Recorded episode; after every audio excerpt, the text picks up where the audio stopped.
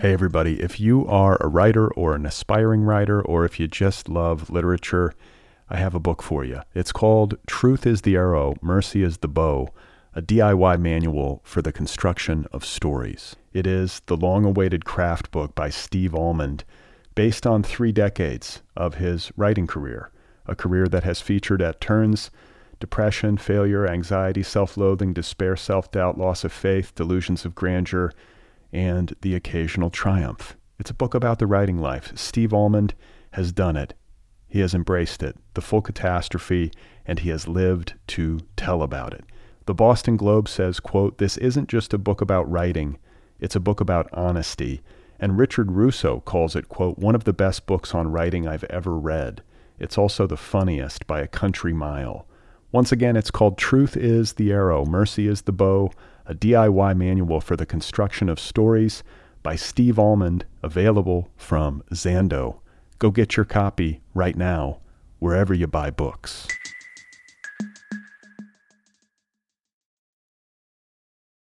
This episode is brought to you by Visit Williamsburg. In Williamsburg, Virginia, there's never too much of a good thing. Whether you're a foodie, a golfer, a history buff, a shopaholic, an outdoor enthusiast, or a thrill seeker, you'll find what you came for here and more. So ask yourself, what is it you want? Discover Williamsburg and plan your trip at visit williamsburg dot com. This episode is brought to you by Shopify. Forget the frustration of picking commerce platforms when you switch your business to Shopify, the global commerce platform that supercharges your selling wherever you sell. With Shopify, you'll harness the same intuitive features, trusted apps, and powerful analytics used by the world's leading brands. Sign up today for your one dollar per month trial period at shopify dot com slash tech, all lowercase. That's shopify dot com slash tech. Hey, you guys, welcome to the show. This is the Other People Podcast. I'm Brad Listi in Los Angeles. It is nice to be with you. I appreciate you listening, and I hope you're doing all right wherever you are. Today is Friday, so I'm going to be doing another flashback episode where I dig into the Other People archives and share with you a golden oldie, an outtake from an episode of yore. Today, it's episode five sixty-four and a conversation that I had with author and visual artist Brad Phillips. The episode first aired on February thirteenth, twenty nineteen. Brad Phillips is a native of Canada. He is a very accomplished visual artist. His work has been exhibited all over the planet. He is noted for his photorealist style of painting, for his dark imagery, his dark humor, for his engagement with subjects like mental illness, addiction, shame, sexuality, and pop culture. When I spoke with Brad Phillips, it was here in this garage. He was in this room with me, and he was celebrating the publication of his debut collection of short stories entitled Essays and Fictions, which was published by Tyrant Books. It was a very memorable conversation. That is what I can tell you. One of the better ones I've had over the years, and I'm excited to share an outtake from it with all of you in just a bit. Don't forget to subscribe to this show wherever you listen. You can also subscribe on YouTube. Follow the Other People Podcast on social media, TikTok, Instagram, Twitter, and Blue Sky. You can subscribe to my weekly email newsletter over at Substack. I let you know about the latest episodes of the show each week. I also share a list of things that I have been reading and finding interesting. So if that sounds good, head on over to Substack and subscribe to my newsletter. Likewise, you can join the Other People Patreon community over at patreon dot com slash other p p l pod. Help keep this show going into the future. All right, so it's time for today's flashback. I am turning back the clock to February of twenty nineteen, episode five sixty-four, and my conversation with Brad Phillips. I think he is, to this very day, the only author that I have ever interviewed on this show who is named Brad. So there's that as well. And uh, just a great time meeting him and talking with him. And a reminder that if you like what you hear in this outtake, in this flashback, and you would like to listen to the full conversation with Brad Phillips, it is in the feed. Just look for episode five sixty-four. You'll find it, and you can listen. All right? So let's get to it. Here I am, back in twenty nineteen, talking with Brad Phillips. I think because I have such a long career as an artist that if I were to flip my change my name now, I would just fuck myself. Well, I kind of feel like that too, at least within the literary community, because I've done this show. I've always, I published my first book under Brad. Yeah, yeah, at, yeah. You know, at some point you just got to own it.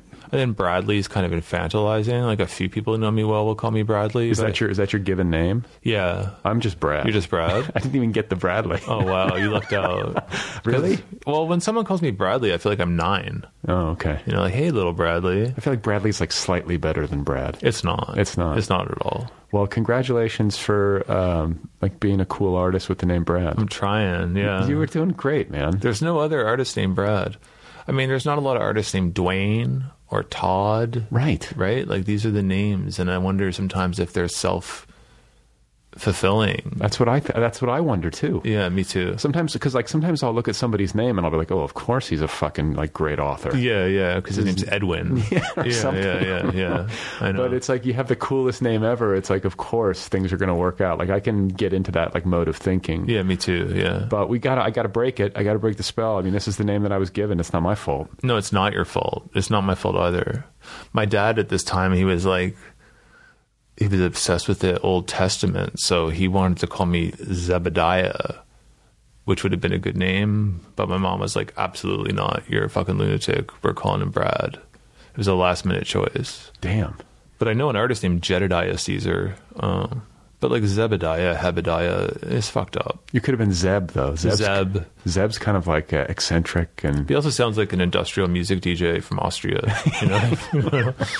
Just a nihilist yeah, with yeah, like some yeah. beats. Yeah. Uh, well, you're Canadian. I am. Born yeah. in... I was born in Toronto in seventy-four. I moved to Vancouver in late two thousand two after I got divorced from my first wife. We were married for like three months. And after we broke up, we were like signing the thank you notes for our wedding gifts. But I didn't want to explain to a lot of my friends who came to the wedding, like, why I was leaving. So I just Irish exited the entire city. What does that mean? You just took off? You ghosted? Just didn't say goodbye. Yeah. Just left. And a friend of mine had a place in Vancouver. It was like the last cottage in the Lower East Side. I paid like fifty bucks for rent. It was a wood-heated stove. I didn't like it there. And then I met a woman. And then I... took a walk five blocks to like the biggest open drug market in North America. And I was like, you either need to get the fuck out of here or stay here. And I decided to stay. And it just slowly, like the city just killed me. Vancouver did. Yeah. Because I, people are really unaware of like Vancouver is always sold as like the best city on earth. And there's these mountains and skiing, but there is like a four square block, huge open drug market that the cops don't fuck with. What's it called? Downtown East Side, like Hastings in Maine. And there'd be people shooting up in their neck, like naked, and the cops just leave it all alone. Just sort of like, I, I'm thinking of like Christiana in Copenhagen. It's a bit like that, but just way grimier. And, you know, just everybody robbing each other. And you just put your hand out and somehow heroin lands in it. So... and my drug problem at the time was already not good. And going to Vancouver, I was like, maybe you can sort yourself out. And I was just like, I'm fucking trapped here right away. When did you start with drugs? I was like sixteen. And was it immediately? Like heroin was like the first thing. There's a first one? Yeah. That's an unusual story. Yeah, it was like before I tried cigarettes or alcohol. It How was, did somebody was just like, here, you want? Like, was it? Someone gave it to me as a gift. You smoke it? Someone gave me like half a key to sell. And I was like, well, I should try it first. And I didn't sell it. That was the end. That was the end. That's yeah. the story. That's how I ended up dropping out of high school. I got offered like a full run basketball scholarship. And, but my drug problem was already getting so crazy that I just dropped out of high school. I didn't take the scholarship. Like, like I don't Jim have a high Carroll. school diploma. Yeah, I know. It is kind of like no high school diploma. I went to art school for about four months and got kicked out because I spent my tuition on drugs and fuck. So wait, what, uh, let's go back for a second. You're in, born in Canada, your parents. My parents are both born in Toronto. My mom's side, they all came from Scotland. My grandparents, um, my dad's side, I don't really know too much about. So you have a relationship with him? No, not at all. There's only one person left, my dad's sister. My grand, my grandparents died. My dad died in ninety-six, so it's just this one woman, and I'm only really nice to her because she has the house, the big house, and me and my sister are the only people who would inherit. So we just try to maintain a civil relationship. With your mom? With my aunt, my oh. dad's sister. Oh, right, okay. Uh, but, you know, she's a fucking, she's a weird person. But it's just, it's a beautiful old brick house in an expensive part of Toronto that's already been paid for. So yeah, it's good to have real estate. It it's is in these cities too. It's like, I know, it's murder trying but to get get a place to live. It is. It's impossible. And she seems like she won't die too, which is the problem. She'll live to be like one hundred twelve. Yeah, like my mom's, my grandmother's one hundred. Oh man, and she's miserable. She is one hundred. She is one hundred, and yeah. she's she's miserable. Yeah, because she's healthy, and but she's bored. Like she's completely bored out of her mind. Like she has a bit of like heart problems maybe, but she's mobile, her brain is all together, and she's wanted she's been suicidal for about fifteen years. She asked me to put a pillow over her face three years ago while she was sleeping, which I would have done, but I was like, I don't want to go to prison, Grandma. Merry, you know? Merry Christmas, Grandma. Yeah, here you go. But when I go visit and she's staying with my parents, you know, everyone would say good night, see you in the morning, and she'd be like, well, I hope you don't. Damn. Yeah. Because her husband died in, like, ninety-one. She's lost two of her children. Oh, man. She'll get two hundred pages into a book and realize she read it before. She's just fucking bored. It's too my, old. Yeah, well, that's the thing. My mom's mom, who was not suicidal, had nine children. Yeah. Lived to be ninety-one, which is a good, that's a good age. Yeah. Uh, but I do remember, like, vaguely my mom telling me that her mother had expressed to her, like, I, you know, I'm, I've, I'm kind of done. That's what my grandmother feels like. Like I did is too it. Old. I did it. Uh, like all my friends are dying. My husband's dead. Yeah, yeah. I'm losing. You know, I don't know. I kind of get that. Yeah, I get it entirely. It's just too. It's too old. Like she's one of the few World War Two vets even alive in this suburb. She has like a French Foreign Legion of Honor medal, but she's just bored. She just says that I'm bored. She said no one's meant to live this long. And I, you know, I agree. I don't know. They say we can live to be like one hundred forty. Right? I know it's too long. I don't want that. I don't want that at all. And then she tried, because uh, she's in a veterans home now. She, because Canada has assisted suicide for psychiatric stuff now. So she told her doctor, she said, you know, I'm really ready to go. And the doctor said, well, you sound depressed. And for assisted suicide, you need to be of sound mind and body, which is like, you know, this weird loop. So they put her on antidepressants for two months, and they asked her afterwards, how do you feel? And she's like, well, I still want to die, you know? She's like, I'm a hundred. I'm a hundred, yeah. Like, pay attention, I'm a hundred, you know? Do you think it's possible to get to be, like, one hundred twenty? Yeah. And to be not bored, not suicidal, not wanting to die, like, at some sort of peace? And we will be right back.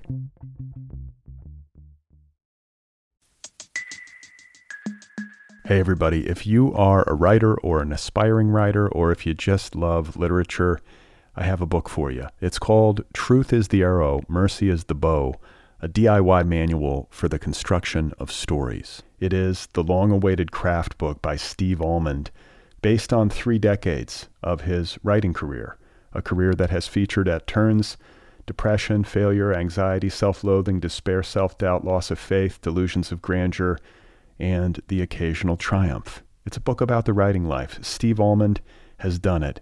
He has embraced it, the full catastrophe, and he has lived to tell about it. The Boston Globe says, quote, this isn't just a book about writing, it's a book about honesty. And Richard Russo calls it, quote, one of the best books on writing I've ever read. It's also the funniest by a country mile. Once again, it's called Truth is the Arrow, Mercy is the Bow, a D I Y manual for the construction of stories by Steve Almond, available from Zando. Go get your copy right now, wherever you buy books. Another day is here, and you're ready for it. What to wear? Check. Breakfast, lunch, and dinner? Check. Planning for what's next and how to save for it? That's where Bank of America can help.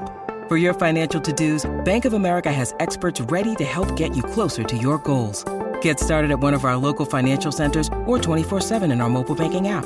Find a location near you at bankofamerica.com slash talk to us. What would you like the power to do? Mobile banking requires downloading the app and is only available for select devices. Message and data rates may apply. Bank of America N A, member F D I C. And now, back to the program. I guess it depends on what your experience is and your family and maybe how you view the experience of being alive. There was a guy who did a um, a T V show on all the stands, like Kazakhstan, Kyrgyzstan. And apparently in Kyrgyzstan, they found a graveyard where everybody lived to be like around one hundred thirty, one hundred thirty-five. Jesus. I mean, it's because they were all from this rural area. They all made their own food. Right. They'd never had processed food. They'd never really been exposed to the things that we are here. Um, I think that's it. I think also in these like blue zones or whatever, where there's like high concentrations of centenarians. Yeah. I think a lot of it is gotta be social connectivity. Yeah, for sure. Because yeah. I, you know, in the absence of that, like I feel it and I'm in my forties. I'm yeah. like, do I have any friends? Yeah, like, me too. Yeah. And it's like, I, you know, I, I know I have my family. I have two kids and yeah. like, I cherish that, but it's like, man, it gets harder as you get older, I think, at least for me, yeah. to maintain strong social bonds. It does, yeah with, yeah. with depth, you know, and real connectivity and reliability and consistency. Yeah. Like when I moved back to Toronto, the few friends I had were either still addicts or they're parents now. So I really just disconnected from them. So I, I literally don't see anyone in Toronto. Like I don't go out. Unless we go to Walmart, we go to a movie together. But when you, say, when you say we, it's you and your wife. Me and my wife, Christine. But I've never needed, like I've always been kind of naturally reclusive. Me too. So I don't in feel like way. I'm missing out. Like I don't feel like I need the interaction. And like I talk to people like Giancarlo or Jordan mostly every day online. And that's Giancarlo de Trapano, yeah. publisher, and then Jordan uh, the Castro, editor. Your editor. And a few other people. And that's enough to sustain me, really. Like, I don't go to art openings in Toronto. There's a whole thing is that I moved to Vancouver for eleven years, and my art career did very well in this way where I bypassed Canada altogether. And so certain people... It, it, Canada is a real insecurity complex, so certain people were kind of bitter and resentful, and they're like, oh, you're too good to show in Canada, where I was just like, I'm just going to go where the money is, like a smart person. Right. But then when I moved back to Toronto, I realized oh, a lot of people didn't like me. People knew my name, but had never seen me in real life. So now when I go out, if I do go out, it's this weird feeling where like, oh, it must be special. Brad Phillips is here. Then it makes me feel really gross and uncomfortable. Like I'm not special in any way. Right. And people recognize me. I don't recognize them. So I tend to just stay in. I watched YouTube, like, top five most haunted photographs, top five, you know, strangest campsite murders. I yeah. do that. No, it's a bit com- like what you were just saying about people, like, you know, you're too good for Canada or, like, sort of resenting your success. It's like yeah. how hard it is for human beings to truly muster empathetic joy. It is. Yeah, yeah, yeah. Like, yeah. I'm really genuinely happy for you and your success. Yeah, yeah. Like, that bums me out. Um, you know, you, and you have to, you have to own it in yourself too. Cause I think there's part of human nature where you're like, ah, oh, you know, like mm. this person's doing something. I'm not doing it. I, I feel yeah. those twinges too, but I don't like them. I don't like them either. And I really try to eradicate them. I was talking to our, my friends who organized this show. Like I had a psych, I had a, a psychiatrist in two thousand eight and he told me, you know, stop looking at art magazines, stop looking at art websites. And I took that advice. And the only real downfall, if it is one, is that I don't know anything about what's happening. Yeah. But I felt like art magazines, and you're always comparing yourself to somebody else's career and just feeling like shit. And I was tired of it. And just in general, I think comparing yourself to other people is always a bad idea. It just, it just makes me think of like social media, vacation photos. Yeah. People like all that yeah, gets yeah. to gets to feeling like uh, burdensome. It does. And unproductive. It does. I talked, because I have like such a huge Instagram following, and then we were in New York, like five different people recognized me and they were said, I love your work. And I was said to one guy, what work do you mean? And he said, your Instagram. And, and for me, it's hard because I've been a working artist for like twenty years. And then certain people, like this art critic, Jerry Saltz, wrote about my Instagram.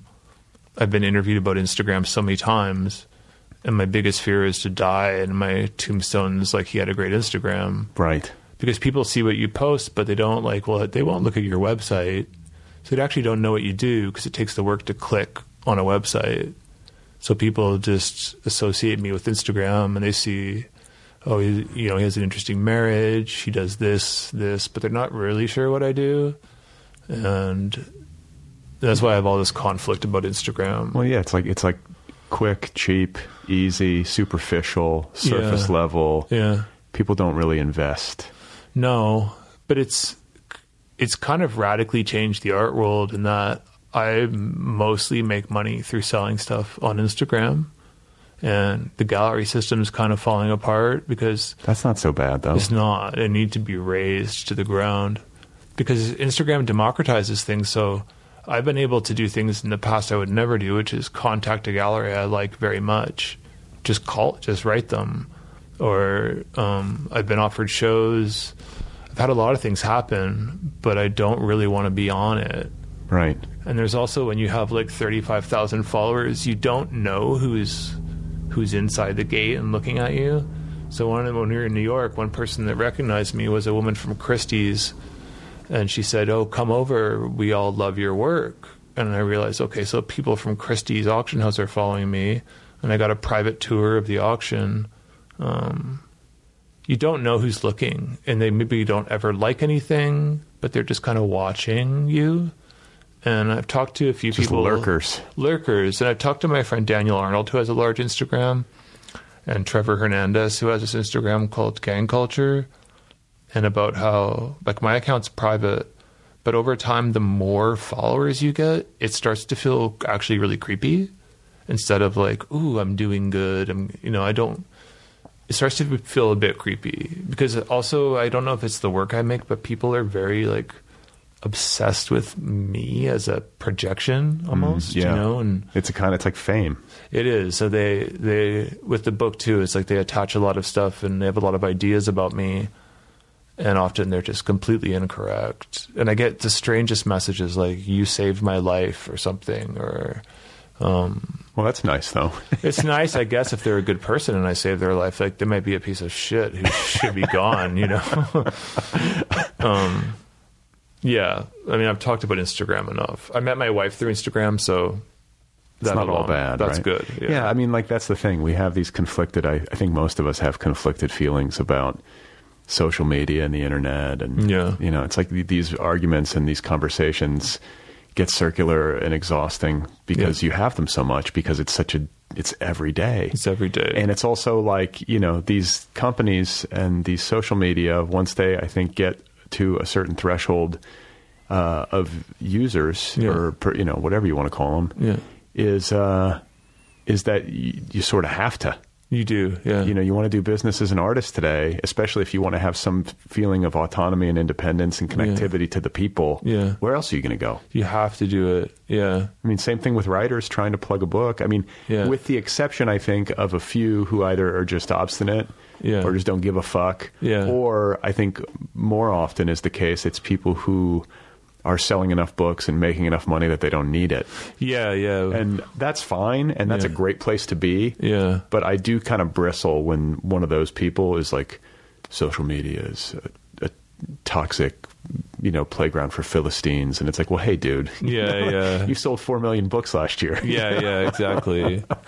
um, One thing we talked about when someone was asking me about Instagram is like, the only way I would quit Instagram if I was rich enough to quit. That's, I mean, yeah, it's a luxury. Yeah. To yeah. not have to be in there.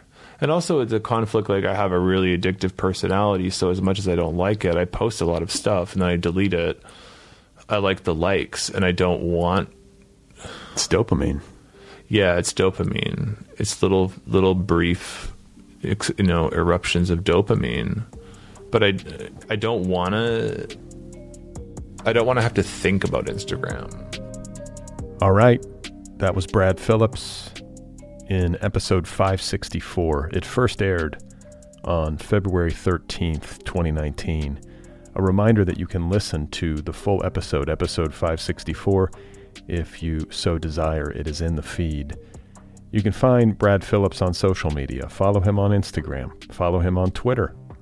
Check out his book, Essays and Fictions, and check out his visual art. A very talented human being. Don't forget to subscribe to this show wherever you listen. You can also subscribe on YouTube. Follow the Other People podcast on social media, TikTok, Instagram, Twitter, and Blue Sky. Don't forget to subscribe to my weekly email newsletter over at Substack. And if you would like to join the Other People Patreon community, you can do that at patreon.com slash otherpplpod. If you have a couple of minutes and you want to help me out, please give this show a rating wherever you listen. It helps this podcast in the rankings. It helps it find new listeners. If you would like to get an Other People t-shirt or a sweatshirt, you can do that at other p p l dot com. And finally, if you would like to read my latest novel, it is called Be Brief and Tell Them Everything. It is out there now in trade paperback, ebook, and audiobook editions. I narrate the audiobook, so it's out there. It's an option. Again, the book is called Be Brief and Tell Them Everything. All right, so coming up on Sunday, I will be in conversation with Athena Dixon, author of a new memoir in essays entitled The Loneliness Files. That one is available from Tin House. I had a very candid and fascinating conversation with Athena Dixon. You don't want to miss it. Stay tuned.